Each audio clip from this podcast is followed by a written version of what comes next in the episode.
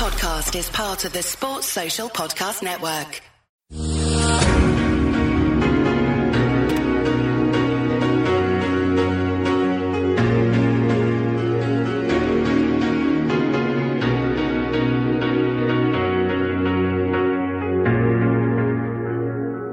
Hello, everyone, and welcome to the AI Premier League preview pod. The day after the Reds failed to capitalise on Man City's defeat to Newcastle, yet still somehow ended the night five points clear at the top of the table. So it could be worse, obviously. But on tonight's pod, we'll be looking ahead to, to Monday's game as Klopp's side head to London to take on West Ham. So joining me on the pod this week, I'm delighted to welcome on AI contributor Jay Reid and freelance journalist for Shortlist, Vice, and a whole host of others, Tom Victor. Welcome, guys. Now, good to speak with you. Good to meet you guys. Um, Tom, I mean, just to bring you in immediately, um, sort of start with West Ham a little bit. And, um, yeah, this is the time of year that, you know, it's deadline day, January 31st, people having a look at their phones, you know, we look at the timeline to see exciting signings, things being announced.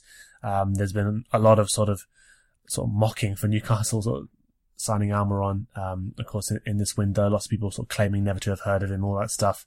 Um, a fantastic little vi- video from Burnley with uh, a robot and Peter Crouch, which of course was very heartwarming, things like that. um, but um, uh, just first and foremost, before we get into sort of West Ham and how you've been doing lately, um, no action for you guys this window apart from is it Reece Oxford going off on uh, on loan.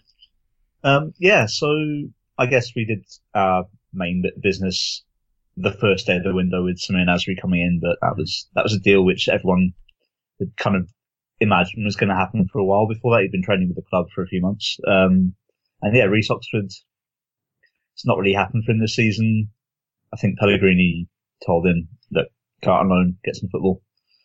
He's gone to Augsburg. He's playing, going to probably be playing regularly for them, uh, certainly more regularly than he is for West Ham. And yeah, it looks like all the other potential deals are not going to happen for us. But then again, the the main deal, I guess, is Arnautovic staying at the club. So that's yeah, you know, one that people say is pretty as good as a signing. But well, we'll see. No, of course, yeah, we'll, we'll definitely get on to talking about Arnautovic. I think it's it's sort of hard to hard to avoid him. Hmm. Either way, you're sort of previewing the game, or either way, you're just talking about sort of generally just how West Ham are going to be doing for the remainder of the season, how they've been doing so far, anyway. But mm-hmm. a, a, difficult start to to the new year, of course. I think just one win in four uh, games in the league this January, but um, even though you're coming into this game on, on, Monday off the back of three consecutive losses, and we can definitely you know, have a lot of fun with the whole 4-2 loss to Wimbledon as well. uh, especially the fact yeah. that, of course, we all know that our friend Sam Dis was there covering the game, uh, and finding new ways for West Ham to, to, to disappoint him. Uh, he was watching in the Wimbledon end as well, wasn't he? He was, yeah, he, yeah. he was. He, he, was going to capture the magic of the cup and inadvertently mm-hmm. caught the magic of West Ham again. Um, but I mean, you, you could easily argue that you look at the squad, you know, one of the most talented squads uh, in years in terms of perhaps the players are some of them are a bit past their their best, but if you look at all of them when when fit, uh, it, it is a talented group of players. Uh, you could even argue uh, uh, as well, one of the more progressive managers you've had in years. You did have David Moyes at the club. You, you have had Sam Allardyce at the club, of course. Um, and then, yeah, as you mentioned as well, you even managed to sort of end January, uh, keeping hold of that one to way star, uh, you know, in terms of Marko Arnautovic. You know, he, he, was obviously keen to leave and he, he's ended up sort of staying at the club, of course. Um, but before we get on to that, I just want to ask you what you've made to this start to 2019, um, and, and what you think's been behind sort of the, um, inconsistent or sort of poor results in form? Um, I suppose the fixture this hasn't really helped. We had a, a, very kind of welcoming run of games November into December, which was when we went on, you know, a, a, good winning run that maybe gave a full sense of what the squad was capable of. There's a lot of injuries at the moment. We've seen Pellegrini uh, complaining about having, I think it's something like 15 fit senior players at the moment. Um, so I think it's that it's, it's really kind of um, all the injuries and all the the unavailability of some pretty important players just coming back to kind of bite West Ham, showing how thin the squad really is, and obviously the lack of signings today with us being down one player today, it'll be interesting to see whether you know whether we're going to be able to welcome players back in the next few weeks and be able to you know rebound and show what the squad can do when everyone's available. Yeah, and if you look at those defeats as well, or look at the results in general, I mean, the 2-2 draw with Brighton right at the start of the year, um, or right at the start of the month rather, it feels like the year's been going on for, for ages already, even though we're only sort of at the end of January. Then you had sort of the, uh, of course, the win over Arsenal, which was the one, I, I guess if you're looking at all the fixtures, you probably didn't expect to pick up the points there, perhaps, but that, that's what you did, of course. And then, uh, followed up with a 2-0 loss to Bournemouth, and then, of course, the 3-0 loss to, to Wolves in your last game um, prior to coming into this one. And, um, so if we cast our minds back to the start of the season, then, uh, Tommy, and have a look at sort of the opening game of the season. Um, I think many people were looking at the way in which you guys played at the start of the season, even talking about Pellegrini as though he could be the first casualty of the Premier League season. Um, uh, but what have you made of him since then? Obviously, obviously he's rallied. Obviously things had improved and he's managed to get more out of certain players.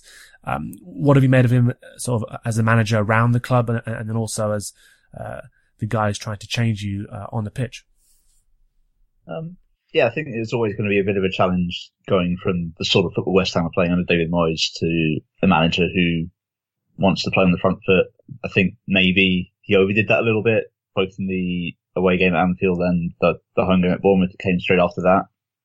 Um, and I mean, I talk about the, the injuries hitting the squad, but bizarrely, possibly one of the best things that happened to West Ham this season was Jack Wilshere getting injured, which just allowed Declan Rice to move into midfield, gave a bit more solidity in there and allowed the attacking players to get forward more to actually express themselves a bit more, knowing that there was a bit of, you know, so, someone that's going to be there behind them to cover up for every time they lost the ball and to kind of link defence in midfield, which Wilshere and Noble as a pivot really wasn't working. Um, and in terms of that first game, in terms of the game at Anfield, I think one man who didn't play uh, in that match was Issa Diop, who's been brought in as a starting centre back since, probably been one of the best performers at West Ham this season. I think again that's that's certainly helped in terms of solid foundations, and then allowing the likes of Felipe Anderson, uh, Snodgrass, Diangana coming into the team to support the attack.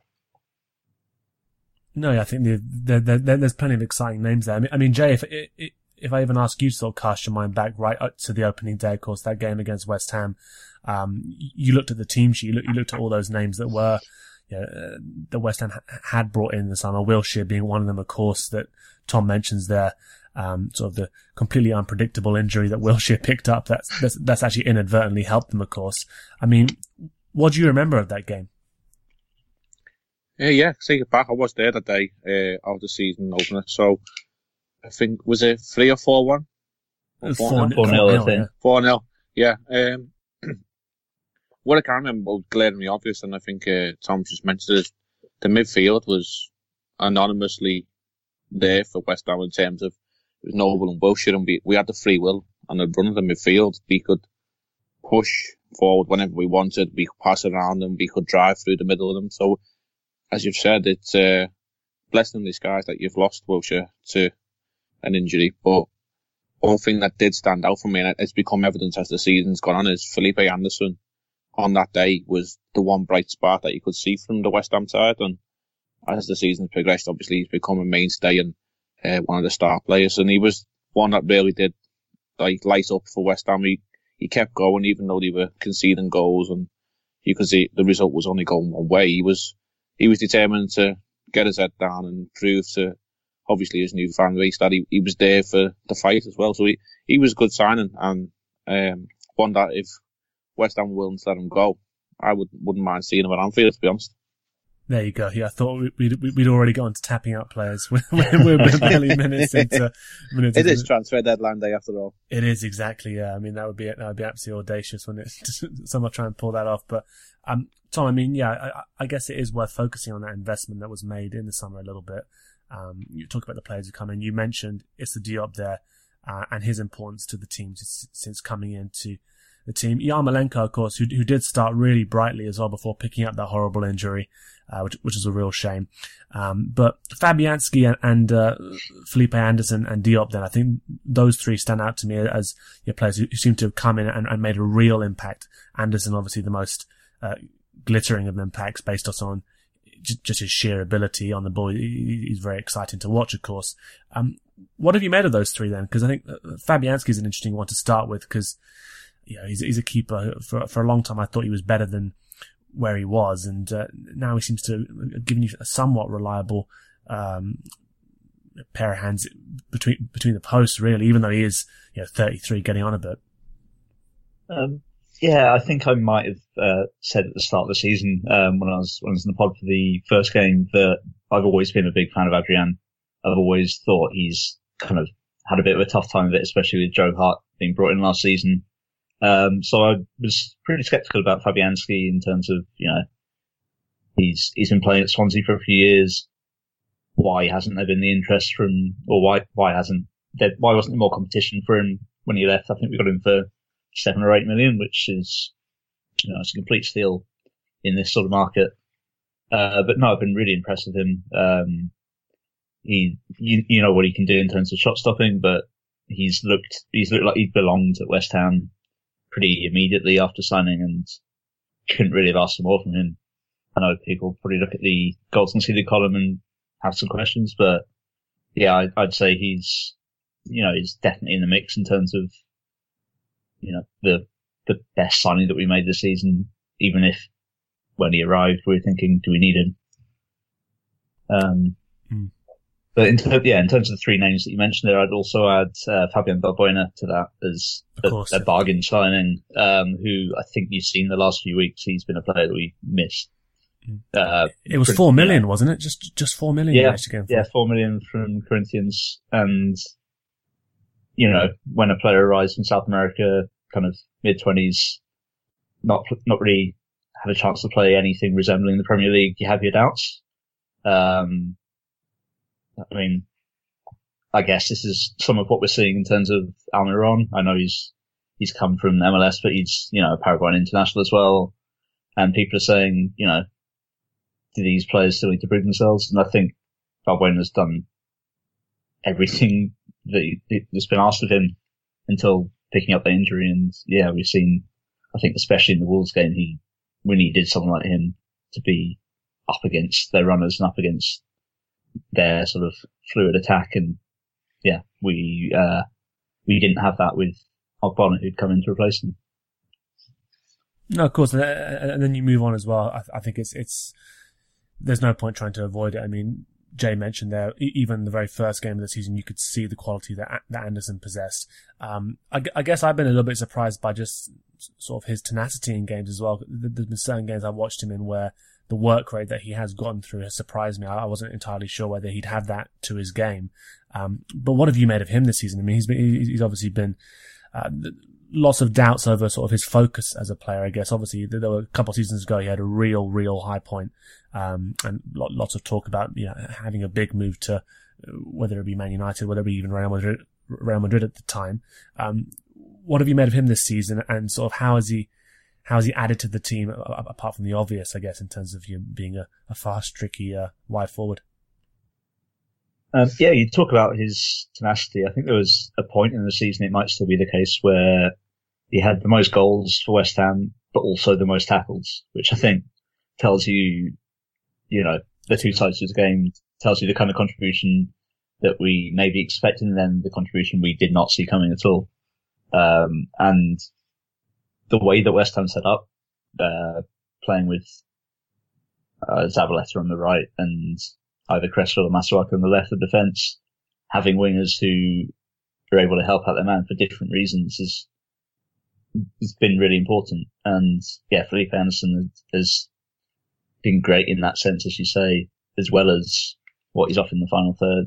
But you know, it's already probably scored more goals than than people, you know, people would have been happy with, with five or six for his first season if he's contributing all round. He's come in, he's, you know, he's had a couple of games where if it wasn't for him, we'd have lost and we'd end up winning the match. Um, and he's, just kept going. He's been the one constant this season, whereas a lot of uh, whether through injury or through other reasons, a lot of West Ham's kind of front four have not really been off, been able to offer what he has kind of from August through January. Yeah, no, and I, I, I think you, you're probably right to mention Diop as well. I mean, I thought when you signed Ogbonna actually that you were signing a player there who was going to be, um, you know, clearly a talent who could potentially help you guys. But I'm, I'm, I'm hearing he's, he, he's received quite a lot of criticism of late. He, he, he doesn't seem to be a fan favorite, or, or, or am I hearing that completely wrong? Um, no, I think that's fair. Um, he he's been a constant through. You know, he signed um, 15, 16 season uh, on the Bilic. He played his part in the the run to seventh that season, and he's just kind of maybe trod water a little bit since then. Uh, he seems like a, a very likable person, sort of around the club and, and off the field, but um, I think, yeah, maybe people have lost a bit of patience with him. He's not the quickest. He's never been the quickest and that's maybe worked against him. Uh, you know, as much as uh, as I'm a fan of his personally, I think, uh, you know, this this is the season he was supposed to be third choice centre back, and he's maybe played a lot more than than West Ham would have liked, I guess. Yeah, no, I, I, think you're probably right there, and it's always hard to sort of criticize centre backs who aren't sort of expecting to play, you know, being thrust into sort of the match action, of course, as well. But just one thing I, I did want to touch upon was I think lots of people make a lot of you know, the, the, sort of the off-pitch unrest that we've seen at West Ham, especially since you moved into, into the London Stadium as well. Uh, we all remember the whole fantastic sort of capture the flag moment, of course, um, on the pitch. But um, since since Pellegrini's joined, uh, or maybe you can tell me even it started under Moyes or whatever, but um, there, there seems to be generally a, a, a better mood around the place. Um, you, you, can tell me I'm talking absolute you know, bollocks if you if, if, if you want me to, but but but generally speaking, it, it, seems to be that way. Is that purely down to results, or is it the type of football that Pellegrini is trying to get you playing? Um, it, it, does seem that there's there's at least been a sort of a, a, a, pause to some of that sort of unrest that we have seen from time to time. Um, yeah, so I mean, I, I guess I'll, I'll, give the caveat that I haven't been to as many games this season as as last. Um, for various reasons. But from what I've seen at the ground, it seems like there has been a bit more positivity, certainly starting from, I'd say the Chelsea game earlier in the season. And, you know, some of the, some of the results like that, like beating Man United have obviously been, they've obviously played their part in, you know, it's the, the better atmospheres under Bilic under Moyes were the games where we, we were doing it against teams that we weren't supposed to be beating. But at the same time, yeah, no, it feels like the sort of, you know, people talk of the West Ham way and it, it's a lot, a lot, a lot of the time that's bullshit. But there is something to be said from playing football on the front foot, attacking teams, uh, giving the ball to people like Felipe Anderson, people like Arnautovic, people like Yarmolenko when he was fit earlier in the season who just their first their first look is to make things happen, to, to look forward rather than passing around, slowing play down. And I think that just that has to roll off on the fans. There's no way it can't really. Yeah, and I, I think another player who's definitely sort of caught, um, or definitely a fan favorite this season, um, uh, is is Declan Rice, and um, just the way in which he's developed for you this season. I mean, what have you made of his progress? Um, what is it about him as a player that we should sort of take notice of and um, and sort of I guess what's the ceiling for him in your opinion? Yeah, so it's weird to think sort of a couple of years ago, um, I think he made his first appearance in, the, in a matchday squad on the bench around sort of Boxing Day 2016. No one knew who this guy was. They thought, oh, well, West Ham run out of players. They're picking regens for the squad or something like that. uh, and, um, yeah, so that just shows you how quickly he's risen. Um, he made his debut the final day of that season. Last season, he went from playing one minute to playing, I think, 20, 25 games on the Moyes. Um, he was part of that back three last season. Um, obviously moved into midfield this year after injuries to Wilshere and Carlos Sanchez. And there's, yeah, there's a bit of, it's a bit reminiscent of when we saw Rio Ferdinand come through at West Ham and play as a holding midfielder. And there's the question of, you know, is that where he he ends up, or is he going to be dropping back into centre back for the majority of his career? Um, but yeah, Rice, he's like just turned 20, I think, and seems to just not be phased by age, by reputation, by anything like that. He's good on the ball. He's, his positional sense is great for someone who maybe has two positions. Um, and yeah, defensively, he's obviously very strong. And then, yeah, the one question mark was, is he going to contribute at the right end? And then, then came the Arsenal goal. So yeah, he, it feels like whether it's at West Ham or whether he eventually decides he has to move somewhere else, um, his, his ceiling is extremely high. Yeah, it definitely seems as though, I, I mean, I, have been following this whole will he play for England, will he play for Ireland, um, sort of saga that people are sort of very keen to, keen to hmm. create, um, with, a little bit of interest. I mean, he, he does strike me as, as, sort of quite a similar player actually to sort of many players that I guess England have already, or types of players. But uh, I, am just looking for sort of ways in which he's he he stands out to you. I mean, how how how is he different to sort of the you know, you think of the that England midfield that we saw at the World Cup or whatever in terms of um uh, was it Dier and Henderson and, and, and those lot. What is it about him that is is so, is so drastically sort of um different in your opinion? Um, yeah, I, would say the role that he would have in mind if he does declare for England is the one that Eric Dier's been filling. Um, and he's, he seems better on the ball than Dyer. He seems, uh, like more aware of his surroundings at a lot of times. He's, and, you know, he, he seems like a better option filling in at centre back as well already, I'd say. I know there's obviously a bit of bias coming into play here, but I think there, there's already a case for including him in squads at the very least. He's playing regular first team football in the Premier League. Uh, if England don't act, then there's every chance he decides, you know, I could be starting every game for Ireland now. Don't want to do that.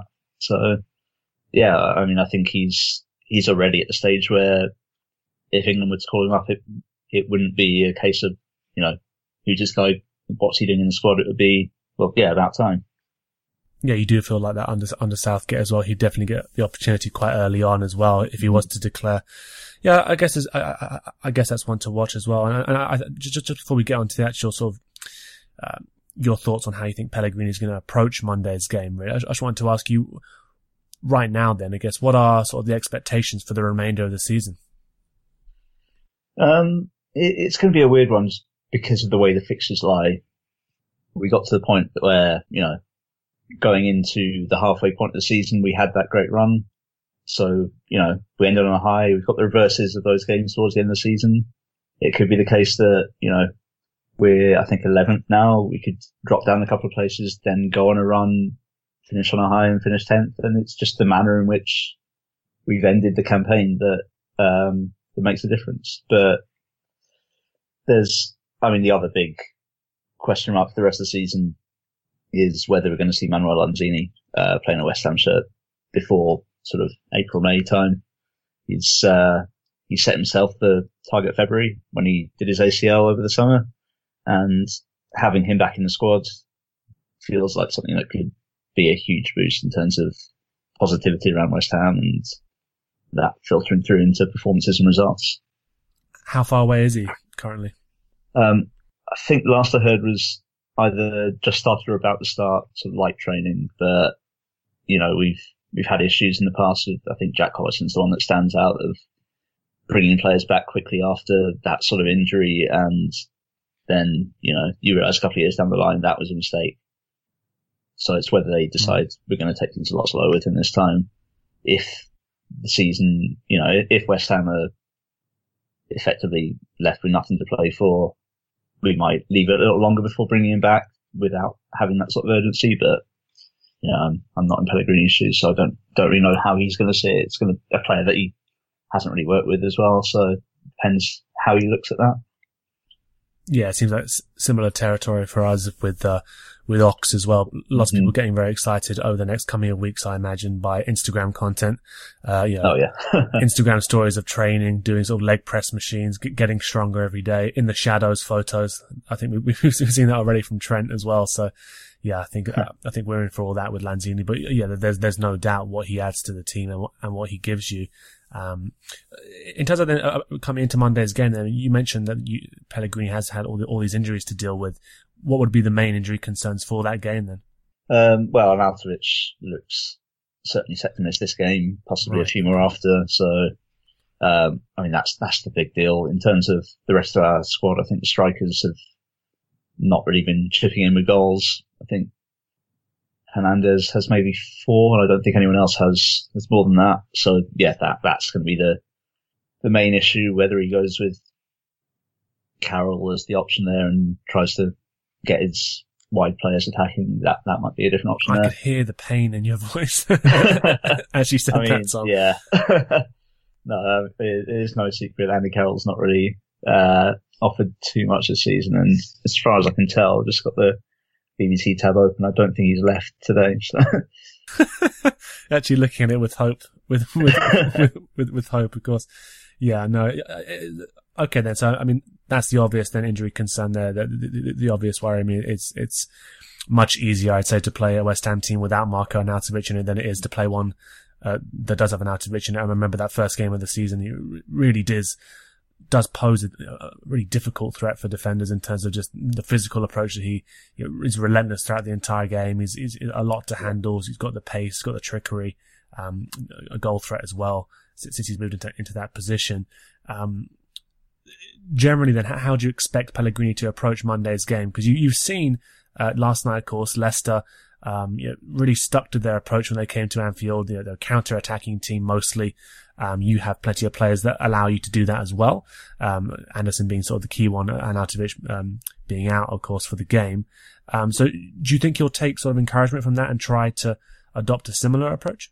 I think he'd like to, certainly. Uh, I think his hand's going to be tied a little by the players who are available to him. Um, it, yeah, I mean, I can't see a 4-4-2 kind of set up or anything resembling that um, which I think was the case in the opening day. I think um, it's a 4-4-2 or 4-4-1-1. I can't quite remember. Um, so, you know, Anderson's always going to be available. The wide options are limited at the moment. It's, I think Nasri is still a doubt for this game, so it, it may be a case of uh, using Antonio in a wide role, playing someone else through the middle because he's another option up front and then just trying to attack high up the pitch through Anderson and Antonio out wide rather than through and after Richard centre as would have been the case if he was fit. Yeah. And yeah, I'm not sure how well that'll work, but I mean, Liverpool lacking a right back at the moment is probably going to be the one sort of saving grace. Yeah no no chance of Nasri getting a drip treatment to get him back into into, into, into, the fray. I had to, I had to. I mean, it, it, it's probably gonna happen every single game. yeah. Delighted to see him back, of course. But um, um all right then. Yeah, I, I, I, th- I think it sounds like as you imagine, a manager like Manuel Pellegrini w- would want to be more expansive, but if his hands are tied, he's probably going to go with a bit more of a bit more of a, of a conservative approach and try and pick his moments, I guess. But um in terms of sort of what you saw of that Leicester game or, or what you heard about the, the, the Leicester game last night, um, are there areas in Liverpool's team at the moment where you think maybe we can get some joy by targeting, uh, by targeting Liverpool in those areas? Um, so uh, I saw some of the highlights in the game. I saw, you know, Leicester had plenty of chances other than their goal as well. Um, and from kind of what I was seeing comments from Liverpool fans, it feels like right back is the position that we need to be looking at, assuming Trent isn't back for this game. Um, I assume uh, he's he's not going to miraculously sharpen the on the team sheet on Monday night, but you never know. Um, so yeah, that that's the target. Whether it's Antonio who's been playing there a bit, whether it's Anderson staying left, I think that's that's where we're going to be looking, and uh, we might find ourselves kind of in a position where it's a very lopsided game for whenever West Ham have the ball. And just before I sort of take a break and then speak to Jay about Liverpool for a second, uh, um, uh, I just wanted to ask you what you thought of, um, or what you've thought of, of, of Liverpool's season so far. We are trying to get sort of the perspectives of the rival fans who come on the show, um, okay. th- throughout the season as well, just to, just to understand what you, what you've made of us, because, yeah, there've been plenty of flashes in the pan in terms of recent years of, of, of, Liverpool doing well, I guess, but, Um, this season, I'm going to you know, touch wood, but feels a little bit different. Um, so I just, I just, wanted to ask you what you've made of Liverpool so far this season, and I guess what stood out to you, or which players have, uh, have stood out to you. Um, yeah, so from what I've seen, it definitely feels different to, to 2014, both in terms of how Liverpool look and in terms of uh, in terms of how their rivals look. Um, I think that that's the big thing. Like, obviously Liverpool have got a lot of what they did last year, that you know, with with a full summer to prepare, kind of um, taking the form from the end of last season to the start of this very well, and um, obviously the the Man United performance stands out. I'd say for me in terms of uh, just knowing Liverpool knowing their strengths really, just Klopp knowing what he needs to do to to beat the team that's in front of him. Uh, but also, yeah, Man City, it probably didn't seem the case earlier in the season, but they look beatable. They look not strong, and you're probably going to hate me for making this comparison, but City look like the City of 13, 14 at the moment, where the only way they win the league is if someone hands it to them, and Liverpool do look less likely to hand it to them than they did then. I'll take that. Less likely to hand it to them than, than we did then. I think I think that's probably the best we can do for now. But anyway, Tom, thanks thanks so much for all that insight on West Ham. We'll, we'll definitely bring you back in at the end just to get your predictions and get your thoughts on some key battles, I guess. Talking Liverpool, um, had the chance to go seven points clear, Jay, of Man City following that defeat to Newcastle. Rashford had helped us out, of course, and uh, then we turn up. The pitch is you know, half frozen, it, it, appeared, and then we stumbled to this 1-1 draw um, against, it has to be said, you know, a very competitive, very well organised uh, Leicester side. They could easily have sort of capitulated after that early goal, but they didn't. Um, it did seem as though the Reds were below the standard we usually expected them this season. Um, I just wanted to ask you what, what your overarching opinion was of that, um, of, of, the of the game as as a whole and the result and the performance. Yeah, well, first of all, on the game, um, it was very surprising to see us perform like that, given the break that we've had. But then also, I think it was last season we did have a, a mid-season break as such, and we come back a bit sluggish. So maybe it's the the old adage of you're better when you you got the momentum and playing two times a week or every three or four days. That the momentum just keeps us powering through, really.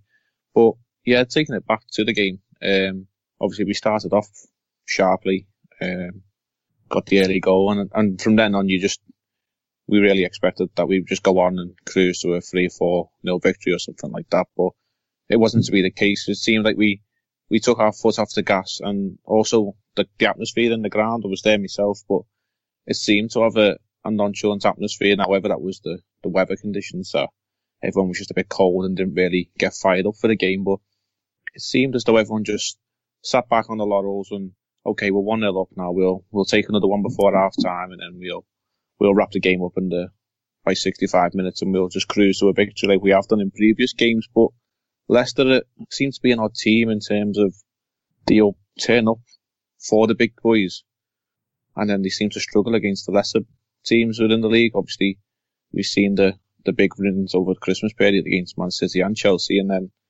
they lose to Cardiff. So I don't think there could be a more frustrating team to be supporting at the moment other than um, somebody who's struggling down the bottom, scraping for anything that he can get. But we we we're obviously disappointed, and I said myself last night on on Twitter and stuff that there was a lot of negativity flying around that we drew one all. Now, before the start of the week, we were four points ahead of Man City. Now we're five, so we've gained ground on Manchester City. So you've got to look at the bigger picture. There's 14 games to go, and we're a point better off than what we were Monday night going into the week. So you've got to take the positives from this, and we've now got a, a five day gap that Klopp can work with the lads, and obviously we'll go to West Ham with a plan, and then the game starts to ramp up over the next few weeks. Again, we start to get the Champions League back, and I think when we do get the Champions League back, the crowd will seem to pick up as well. Obviously, we're better for European nights as, as proven over last season, especially. Um, but I think we, we just need to get that momentum of playing every three or four days. I think maybe that was the issue that we've, we've missed football, if that makes sense. No, I think it makes complete sense. I mean, you've heard Jurgen Klopp. I mean, we, we, we've all heard Jurgen Klopp many times sort of go on about rhythm. He's, he's very big into rhythm for his players, um, for just the club and I guess momentum as well. And, and yeah, it, had been a long time for us to wait. Um, you know, perhaps going off for warm weather training and then coming back to that wasn't exactly the best sort of preparation, of course. I know, I know we've been back for a while, but, um, yeah, the conditions did seem tough as well. I just want to uh, touch on what you, you mentioned there about the crowd because it, it, was one thing I noticed from just watching on TV. I, I wasn't able to go to the game, but you know, watching on TV, uh, it, it, did seem as though I didn't really pick up the, the, the nonchalance that you mentioned there. But one thing I picked up you know, quite early on, maybe 30, 40 minutes in, when it did when it was clear that things weren't going to go, you know, the way that we perhaps had expected. Uh, a, a, real, real anxiety in the stadium um, around sort of everything from miss hit passes, under hit passes, you know, the odd loose touch here or there. Um, even when, when we had plenty of time left in the game to sort of, you know, win it. Obviously, with hindsight, we know we didn't go on to improve and, and snatch it, but, um, it, it did strike me that that seemed a little bit odd to me. Do, do you think it was purely because of the, the, the, extreme stakes that were there with the, the fact that we knew City had lost? Um, but because, you know, after all, as you say, you know, when you're, when you're able to look back on it and you, you see you're still five points clear at the top of the table, uh, you know, things aren't as bad as perhaps they could uh, be made out to be online. Yeah, I think it was a needless apprehension. If this was five games to go to the end of the season and he was two points in it, then fully understandable. But I don't think it was called for the apprehension within the crowd and the fact that he, it's not been there. I don't think this season very often. Very, very few times. I've missed one home game this season and I've got to say, the last few weeks, the atmosphere has been a lot better. Um, cause we, we've obviously got that little bit more confidence. We, we've turned the corner in, in the half points of the season and we're up there with Man City and then we've sort of gained a little gap. So that there is a small air of confidence around the crowd and our last home game against Crystal Palace prior to this was obviously a topsy-turvy game, which uh, we ended up coming out on top on, but it was a real raucous crowd. You could feel, even when Crystal Palace scored, as soon as the goal went in, the Kop got nice and loud. Everyone was behind the players and they were there with the lads. And it seemed last night it just it wasn't that. And I don't think it was really anything you could put your finger on other than nervous complacency, maybe. or maybe it was the cold weather. But I think next time that that does happen, I mean, Klopp got onto it today, and I think Virgil van Dijk also put a few quotes out saying the crowd needs to be patient and stick with the lads and give them all the vocal support. So it's noted within the dressing room. So hopefully the fans themselves will pick up and note that if it's coming from two big figures within the team, the management, then take that on board. It, it, it's not it's not over yet by by any means, and we've got to drop points within two games just to let Man City back level with us, and they've got to win both of them games. So there's a lot of football that's yeah, a lot of football left to be played. So it's one game at a time. It's the old adage, but five points clear. People just need to take a step back and relax and just get behind the lads when they do seem to come up against a sticky situation. Because if anything, Leicester have give a print of what teams can do against us now.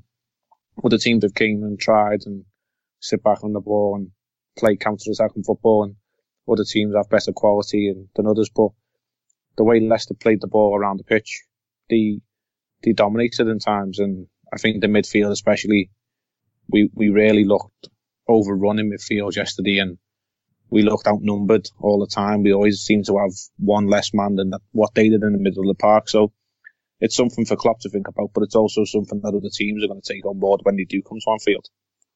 Yeah, no, I think it's I think it's important you mentioned that actually because I think one thing we have seen, obviously, he's he's been sort of a, a little bit of a, a, fan favorite since he's come into the side. Shaqiri um, had some big moments already for us, um, but does seem to have cooled off a little bit of late. And um, one thing we do know Klopp is a little bit on him about is the fact that when you do play Shaqiri in that in that midfield, you, you don't necessarily get the the level of work rate and um, you know, positioning and cover that you get from, let's say, a Gini Hendo, uh, even Fabinho midfield, of course. Um, and Fabinho missed out last night. I, I, I thought we really did um, sort of see just the difference he makes as well uh, when he came onto the pitch later in the second half. But um, just focusing on on that aspect of things, then was anything from the game? Then you mentioned their letter, maybe you know, creating the blueprint or showing the blueprint for other uh, other sides to come to Anfield and get a result, or to just play against us in general.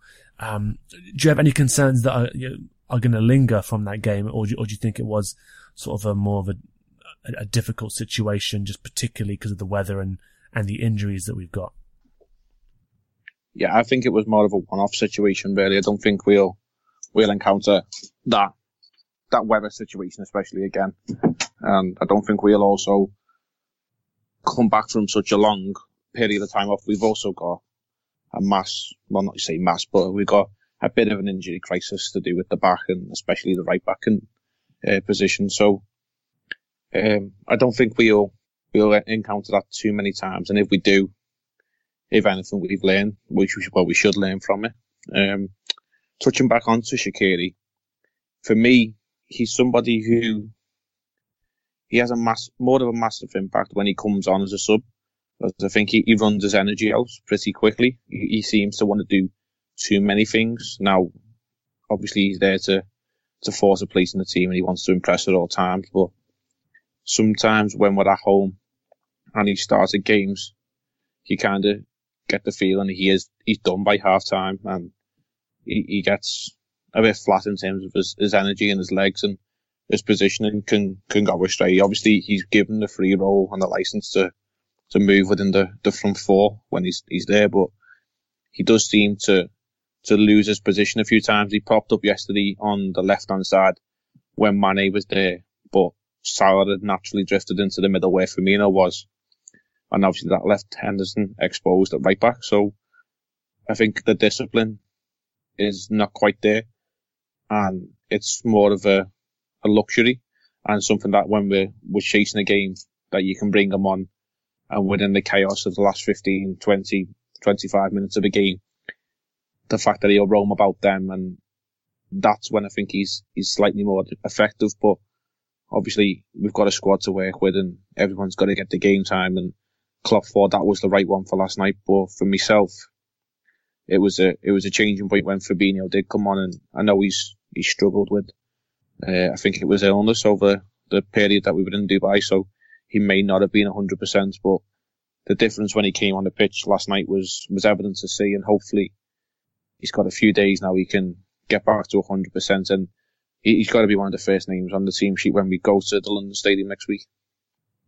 Yeah, no, you definitely think so. I think he just has a has a huge impact in that in that midfield, and um, I guess the other thing to focus on as well is, uh, do you want to see Jordan Henderson at right back again? really?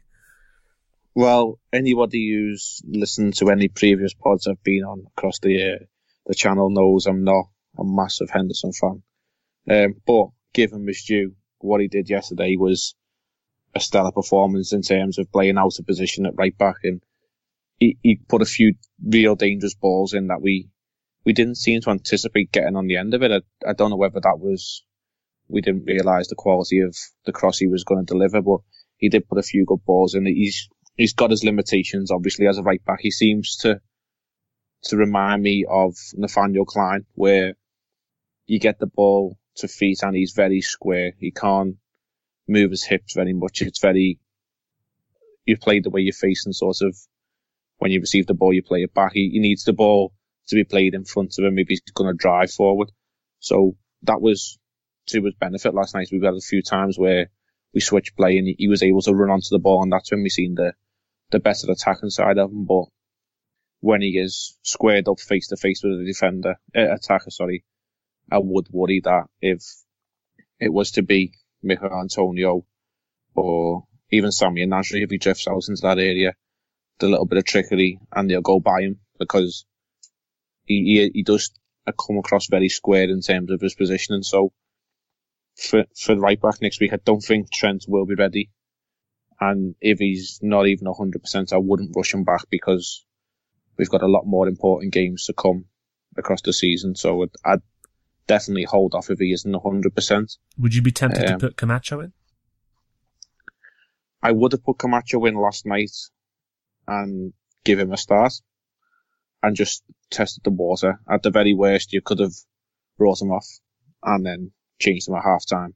You might have damaged the lads' confidence, but you don't know whether they'll sink or swim until you throw them in. And then the only other option we, we could potentially have there is, is Milner's back from suspension.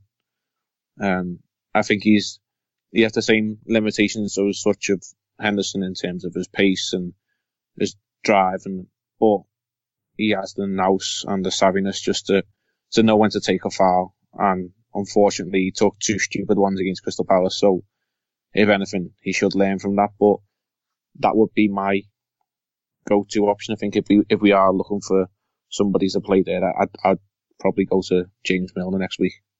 Mm, yeah, looking at it, I mean, I, I, see what you mean about Camacho as well, but I, I, wonder whether actually I'd even be tempted to play Camacho there and then have Milner in the midfield anyway, knowing that if he, could drift over to that side and give him the protection that, for example, you mentioned, uh, Shak- yeah, Shaqiri's never offering you that protection, really, is he ever? So, um, just to give a youngster a helping hand like that, maybe that's a job Milner could do. But I, I do think it's going to be a challenge, at least until Trent goes back, because it is, it is a weakness, and it, it's there's no doubt teams are going to try and exploit it, of course. And um, moving back to the midfield, then, and you, you, you talked about Fabinho's importance there.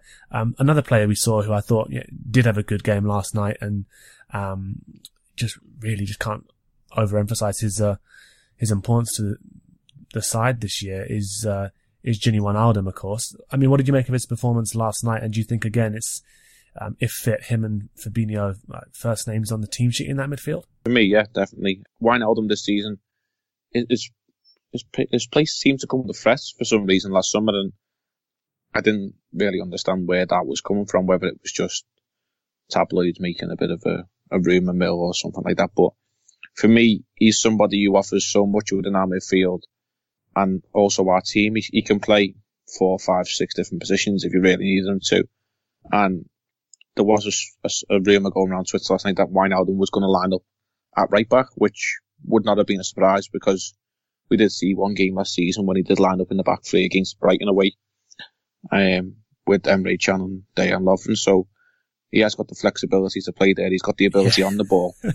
um, but for me, it's his, his all-round midfield game. He he can do the six, he can do the eight, and if you really need him to, he, he will go back into the ten, which he started off as as a youngster. So he, he knows so much within the game, and I, I also find when I'm watching the game that his link up and his partnership with Van Dijk is quite key. Now, whether anyone else has picked up on this, but Van Dijk is a massive talker, and you'll see he basically runs the game himself from the back of the pitch.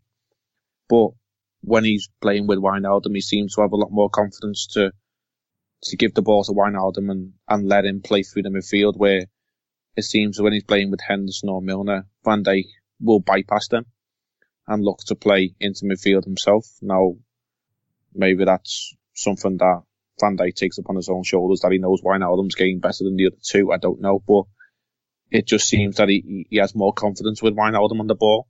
And the key thing that I like with Gini is his ability to, to cover ground horizontally across the pitch. He, he gets from left to right really fast and Fabinho's the same and you're covering the fullback spots. Obviously, they like to bomb on, and like you just mentioned with Milner, um, covering if we did that Camacho there, it's it's something that not many people will pick up on if you're watching the game progress forwards. But their horizontal play across the pitch for me is is one of our key factors and one of our our weapons really that, that allows us to attack so much from the fullback position.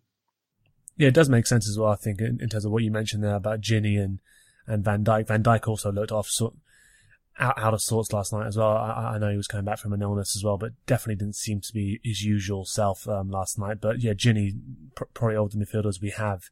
Um, maybe you can throw Keita into that as well, and we'll, we'll, talk about him in a second. But yeah, players who do seem like they, they've got the ability to receive the ball and then turn and maybe turn the way out of trouble. Um, Gini's certainly one of those. I, I mean, just because you were there last night as well, Jay, I mean, I'm really interested in what you thought of of, of Naby Keita's performance because I think we're we're all looking at Keita. I guess it's a, a, bit harsh considering just how much of an interrupted season he's had in terms of having the injuries, not really having a run of games. Um, maybe that's what he needs, I guess, to get into into the swing of things. But And you wonder, can we allow that in, in such important, uh, in, in, such an important season for us, of course. Um, and I think a lot of people as well have seen the YouTube highlights. They've seen all the fantastic stuff that we know we can do. And they're just wanting to see a bit more of that arrogance. And we're not really seeing it at the moment. But what did you make of uh, his performance last night? I, I, I, I give him a solid six, seven out of ten, really. He, he was nervous at, at the start and he grew into the game and you could see once he, he gets that moments or two where he, he can get the ball with his feet, he can get his head up and he can shift past players so easily, sort of drop his shoulder and he's gone. Um, and you could see once he gets a few of those runs together and he gets a bit more confidence and a couple of things he tried didn't come off, but at least he's trying them. Um, that again is one of my other gripes with Henderson is sometimes he just plays it too safe too often. Um, there was occasions even last night when you could have played a, a ball down the channel looking for Salah, but it might have just gone inside to Van Dijk or Matip, and you see that within the midfield. But Keita looks to try and break the lines, and if it fails, the crowd sometimes last night would have gotten a little bit, as we've mentioned before, a little bit anxious and touchy and got onto his case. But he he's got to try things. It's his first season. He he's figuring out a new language, a new city, a new culture, new players. Um, I think last season didn't really help him in the fact that he was he was at Leipzig, but maybe his head was at Liverpool, and he sort of got lost and tumbled along throughout the season. So I think we'll see the best of Naby Keita next season when he, he probably settles down and he gets more runs of games. He, I don't think he actually will start on Monday. Um, I think he'll be back on the bench, but that's one of his problems, or one of the problems that we're facing with him is he's not playing week in, week out. He's getting 65, 70 minutes one week. Then he might get 10 or 15 from the bench the week next, and then he might not be in the team. And uh, players talk about rhythm, Klopp talks about rhythm. So if he's not getting the rhythm of the games to play, then it's a bit harsh if we are jumping on his back and criticising him for for inconsistency because he's not getting a consistent run of the team. We've got to we've got to look at the bigger picture and cut his dues and give him, give him time to settle in. And as I say, I think next season we'll see the more Naby Keita of YouTube, if that's what you want to put it as, that yeah. we've seen. Um, so yeah, that, it's, it's a work in progress. It's not like we're, we're short and we're, we're playing him week in, week out, and because he's, he's really trying to find form. We've got the luxury that we have got other players there. So he's a project that we can work with and he's only a young lad. So we've still got a lot of time left with uh, Naby Keita to come, yeah yeah, I think the excitement comes as well from just imagining if we could get him into some sort of form before the end of the season, it it could make the difference, you know, because we, we do know sort of the, the, the ability that he he possesses, as you mentioned, um, able to sort of glide past players with ease at times when he's in full flow. And um, I, I, even rem- remember his performance against uh, West Ham. Actually, I remember, I remember having a, a, really sort of solid start in that game, and you just wondered how it could things could have turned out differently if, if he hadn't picked up that injury. Um, but yeah, I think it will be interesting to see whether he, whether or not he plays. I, I do reckon you, are probably right there in terms of um, Gini back, uh, Fabinho if he's fully fit as well. You imagine he slots into that midfield, and then Henderson. Um, provided he's not playing right back again, you'd imagine is going to be alongside them. But there could be a surprise. So I think it's it's going to be interesting to see how much he can contribute for us for the remainder of the season. But uh, moving on to the game itself, then you heard what Tom mentioned earlier in the pod about how he thinks uh, Pellegrini would like to approach it, how he's probably going to approach it with the injuries. Um, how do you expect Klopp to to go for this game then, you know, given what we've come off of that sort of disappointing draw? Um, probably keen to get back in uh, on the winning front and um, not necessarily the easiest of games because of the way in which West Ham can counter and, and the players we've, we've, mentioned. But without Arnautovic, that should, should, should certainly be um, easier than it would have been with him, right? You would like to think so. I mean, Arnautovic is probably their key danger man, um, mixed in with Felipe Anderson as well. But I think we we'll go back to what our tried and tested was is the four three three.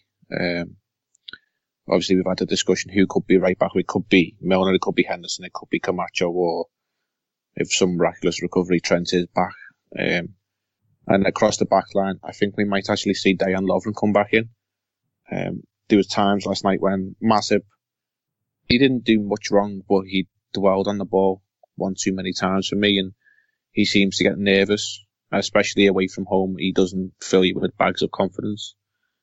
I think if you if you had the ability of Matip at times mixed with the heart and the passion of Dejan Lovren, you would have a really good centre half. So I think away from home in a in a more testing atmosphere, as long as Lovren can hold his head, then I think he's probably the better choice to be slotted in next week.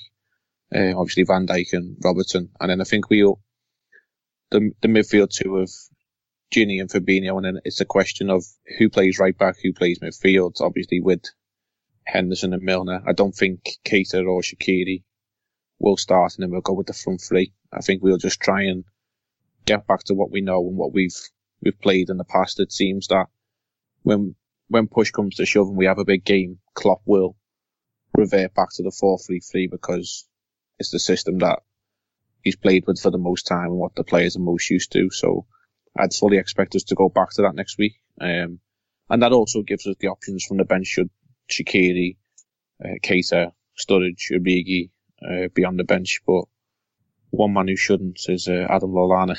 I thought you were going to mention. yeah. What did you make of his yeah, uh, cameo last night? It was about as cameo as a donkey in a Christmas pantomime. um, but he, he's just he's pointless. If if anything, um, he comes on, he runs around. Me and my mates have a laugh and a joke at the game. We, if Lallana's subbed on, it's from what point that he's subbed on, what minute will we see the first Cruyff turn, and that that's our entertainment in watching Adam Lallana at the moment in Liverpool shirt. When will the first Cruyff turn? It's a reliable drinking game. It actually is. It is a pretty reliable drinking game. I have to admit, actually, at this stage. Yeah, um, but he just, I mean, he just seems to have been passed by.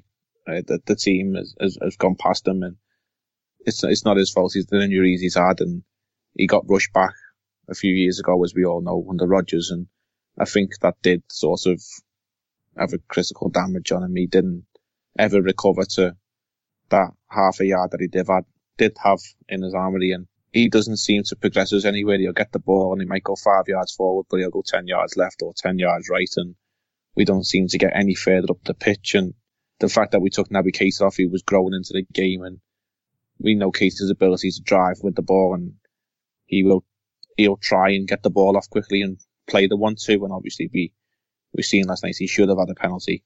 Um, I don't think we'll ever see that from Lallana, not anymore. His ability to, to play a one-two round the corner and drive into the box. And he he needs to be moved on in the summer, and I think he will be moved on. He, he does seem like he's sixth, seventh choice in the midfield now. So I don't want to diss the lad, but I don't really want to see him many more times in a red shirt unless we really, really have to.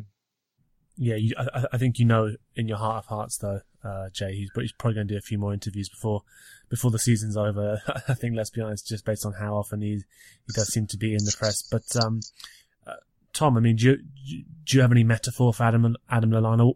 What what is Adam Lallana? Is is there an, is there an Adam Lallana uh, Adam Lallana in the West Ham squad?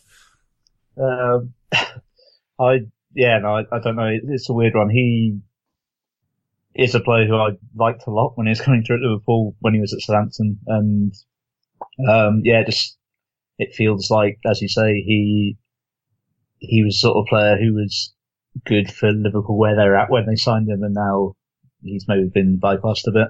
Yeah, it's it's it's pretty much Cruyff turn bingo, I guess, at the moment with Adam Lallana. so I'm, I'm sure. Also, he has he has missed a, a ton of games through injury as well. I think people really don't um, fully appreciate just how many games he's he's not been available for. So yeah, I, I, think as Jay mentions, there's six or seven choice in midfield. It's, it's, it's likely he'll, he'll move on in the mm. summer as well. But, um, Tom, in terms of sort of key battles for, for Monday then, I mean, where do you, where do you see sort of the key area being for you guys? Is it going to be that midfield, uh, and whether you can wrestle control from, from, from time to time, or is it going to be, um, what we spoke about earlier in terms of getting those wide players to really try and exploit um, I guess the weakness at right back, but just generally try and exploit um, the space and uh, look to counter effectively. Um, yeah, so just quickly before this, can I go on record to say I'm not anti-Cruyff turn. I'm, I'm, if anything, extremely pro-Cruyff turn. So a Cruyff turn in, in, in, in, the middle of the pitch, though, for no reason. A Cruyff turn anywhere, yeah. Cruyff turns and nutmegs are two things that anywhere on the pitch favour. Uh, in terms of the key battles, uh, yeah, it's um, it depends on what West Ham do in the midfield, whether it's you know, in the same way Liverpool have been using Shaqiri occasionally in the midfield three, West Ham have been doing that with Snodgrass. And I think that would be a mistake against Liverpool's midfield. Um, I think this is the game to go with, if possible, a three of, uh, of Noble, Rice and Obiang, uh, just to stay solid in the midfield three, trying to limit what Liverpool can do in that sense. And then, yeah, as, as I think all of us have mentioned earlier on, the right back versus whoever West Ham end up playing on the left is uh, feels like the only way West Ham are going to get anything out of the game. And Jay, who who who are you looking at from from Liverpool to really sort of take the take the mantle on Monday? I mean, Mane. I mean, we not not really mentioned him too much, but he was the one player who I looked at yesterday and thought he was lively, he was sharp. Um, are you, are you looking to, to see more from Salah again? It did seem quite quiet yesterday, quite oddly. Yeah, he did. Um, I mean, Mane, I think has been mentioned maybe on several pods that he always seems to have a mid-season holiday, if that if you could put it as that, yeah. between the between about the end of October and the end of January. He just seems to he's there. His form. He's there, but he's, he's there. He's not he's, really. yeah, I mean, he just seems to float around and he chips in with a few goals, which he has done, but he doesn't seem to do much else, and he kicks on in the second half of the season. So hopefully last night he, he, did seem to have the bit between his teeth and he wanted to get at the fullback, which there's some games he'll he'll stand at a fullback and he stops the ball and then he doesn't seem to know what he's going to do. Nobody knows what he's going to do, and then sometimes it, it can be a bit of invention and he'll drift past them or he'll keep his players safe. But I think if, if Zabaleta is going to play right back, uh, I think Tom mentioned that uh, he would probably feature at the right back position. Um, that's an area that we could exploit. Obviously, we've mentioned our weakness at right back, that uh, the pace of Mane against Zabaleta, you'd fancy he would get the best of him uh, more times than he wouldn't. And I'd like to see Firmino a bit more. He he seems to have drifted again through the middle of the season, a bit like Mane. Has, he has some nine out of ten games, and then he has some six out of ten games, and he just gets by. So it seems as though one of our front three will have a good game, and then the other two have a quiet game. I'd like to see two or three of them have a good game, and if two of them have a good game, I would I would say I'd probably fancy our chances to come out of uh, the game with a good positive result. Yeah, I'm I'm, I'm just going to go forward and uh, presume that Tom does not want to see two out of those three have, have a good game because I, I, think he's seen it in the past. It's not been it's not been great. Uh, if I think back to that uh, uh, counters from corner kicks. I do. Uh, we haven't seen yeah. enough of those this season for sure. But I guess then to put you guys on the spot, then I mean, Tom, I'll come to you first. I mean, what are you? What's what's your heart saying? What's your head saying?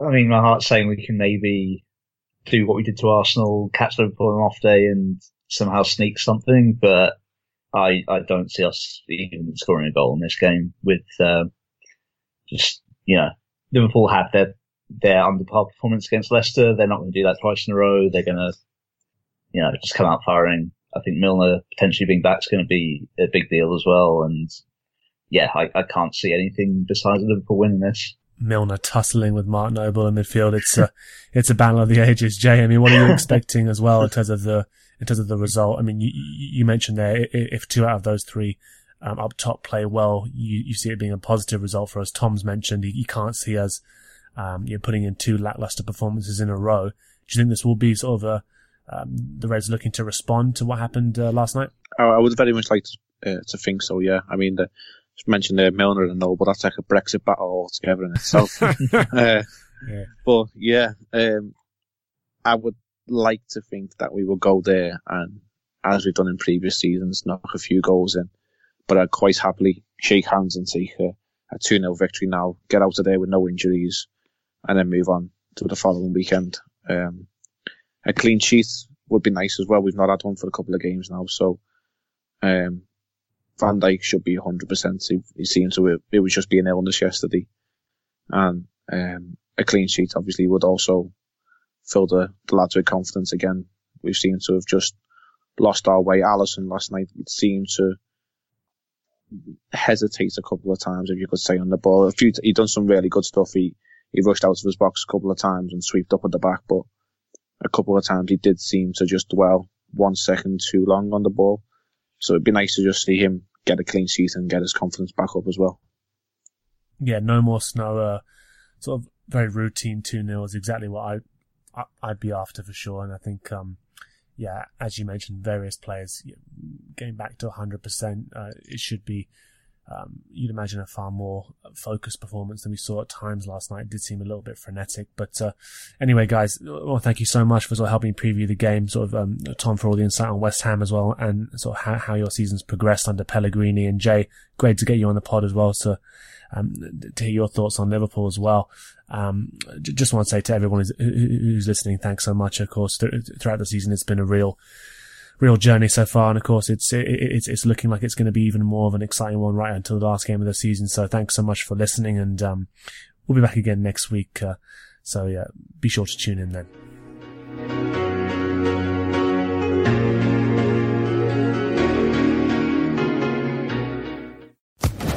Social Podcast Network.